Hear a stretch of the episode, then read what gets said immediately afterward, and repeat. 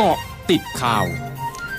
กาะติดข่าว8นาฬิกา33 นาที 3 มีนาคม 2565 กรมควบคุมโรคกระทรวงสาธารณสุขรายงานวันนี้นอกจากมีผู้ติดเชื้อโควิด -19 รายใหม่จำนวน 23,618 ราย และเสียชีวิตเพิ่มอีก 49 ราย ยังมีผลตรวจ ATK พบเข้าข่ายติดเชื้ออีก 42,138 ราย รวมยอดสะสม 814,620 ราย โดยเมื่อรวมผลตรวจ ATK เท่ากับวันนี้มีผู้ติดเชื้อเพิ่มเป็น 65,756 ราย โดยร้อยละของการตรวจเชื้อ 7 วันย้อนหลังอยู่ที่ 27.20%ทั้งนี้ภาพรวมทั่วประเทศคงเหลือผู้ป่วยอยู่ระหว่างการรักษา 223,414 ราย แบ่งเป็นผู้ป่วยรักษาในโรงพยาบาล 79,412 ราย ในจำนวนนี้เป็นผู้ป่วยอาการหนัก ปอดอักเสบ 1,131 ราย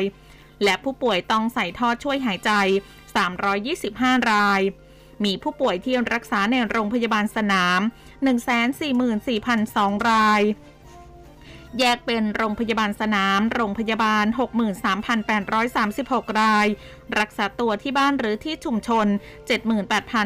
78,352 ราย และรักษาในสถานที่อื่น ๆ 1,814 ราย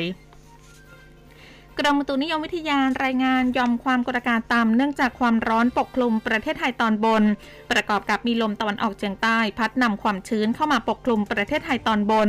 ทำให้บริเวณดังกล่าวมีอุณหภูมิสูงขึ้นกับมีหมอกในตอนเช้า และมีอากาศร้อนในตอนกลางวัน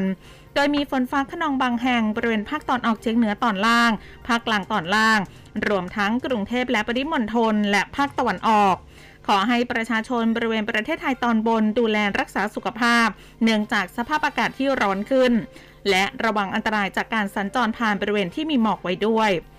สำหรับลมตะวันออกและลมตะวันออกเฉียงใต้ที่พัดปกคลุมอ่าวไทยและภาคใต้มีกำลังอ่อนทำให้ภาคใต้มีฝนฟ้าขนองบางพื้นที่ ส่วนบริเวณอ่าวไทยทะเลมีคลื่นสูงประมาณ 1 เมตร บริเวณที่มีฝนฟ้าขนองคลื่นสูง 1-2 เมตร กองจัดการคุณภาพอากาศและเสียง สำนักสิ่งแวดล้อมกรุงเทพมหานคร รายงานสถานการณ์ฝุ่นละออง PM 2.5 ของสถานีตรวจวัดคุณภาพอากาศของกรุงเทพมหานคร เช้าวันนี้ตรวจวัดได้ 15-39 ไมโครกรัมต่อลูกบาศก์เมตร คุณภาพอากาศส่วนใหญ่อยู่ในระดับดี ไม่พบค่าฝุ่นละออง PM 2.5 เกินมาตรฐานทุกพื้นที่ที่มีการตรวจวัด ปิดการซื้อขายตลาดหุ้นสหรัฐเมื่อคืนนี้ตามเวลาในไทย ดัชนีดาวโจนส์ปิดพุ่งขึ้นเกือบ 600 จุด หลังจากนายเจอร์โรมพาวเวล ประธานธนาคารกลางสหรัฐหรือเฟดส่งสัญญาณปรับขึ้นอัตราดอกเบี้ยน้อยกว่าที่นักลงทุนวิตกกังวล นอกจากนี้ตลาดยังได้แรงหนุนจากตัวเลขจ้างงานภาคเอกชนของสหรัฐ ที่เพิ่มขึ้นมากกว่าการคาดการณ์ของนักวิเคราะห์ โดยดัชนีดาวโจนส์ปิดที่ 33,891.35 จุด เพิ่มขึ้น 596.40 จุด ดัชนี NASDAQ ปิดที่ 13,752.02 จุด เพิ่มขึ้น 219.56 จุด ดัชนี S&P ปิดที่ 4,386.54 จุด เพิ่มขึ้น 80.28 จุด ช่วงนี้ไปเกาะติดวิกฤตรัสเซียยูเครนค่ะ เกาะติดวิกฤตรัสเซียยูเครน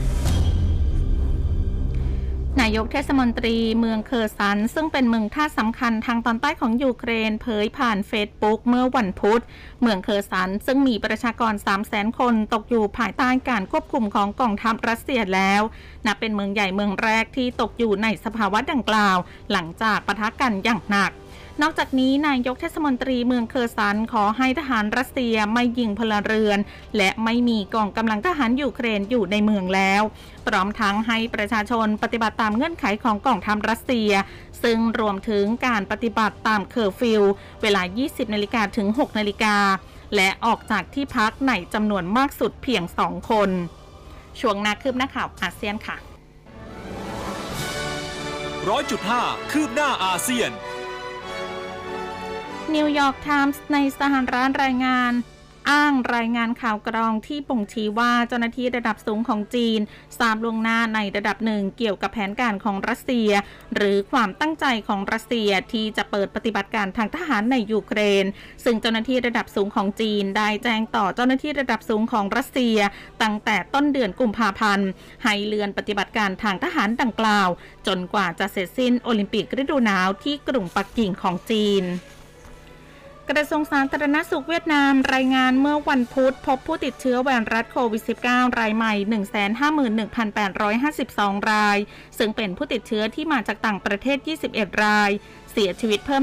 114 ราย ทำให้มีผู้ติดเชื้อสะสมมากกว่า 3 ล้าน7แสนราย เสียชีวิตทั้งหมด 4452 ราย ทั้งหมดคือกอติดข่าวในช่วงนี้ สุพิชยาถาพันรายงานค่ะ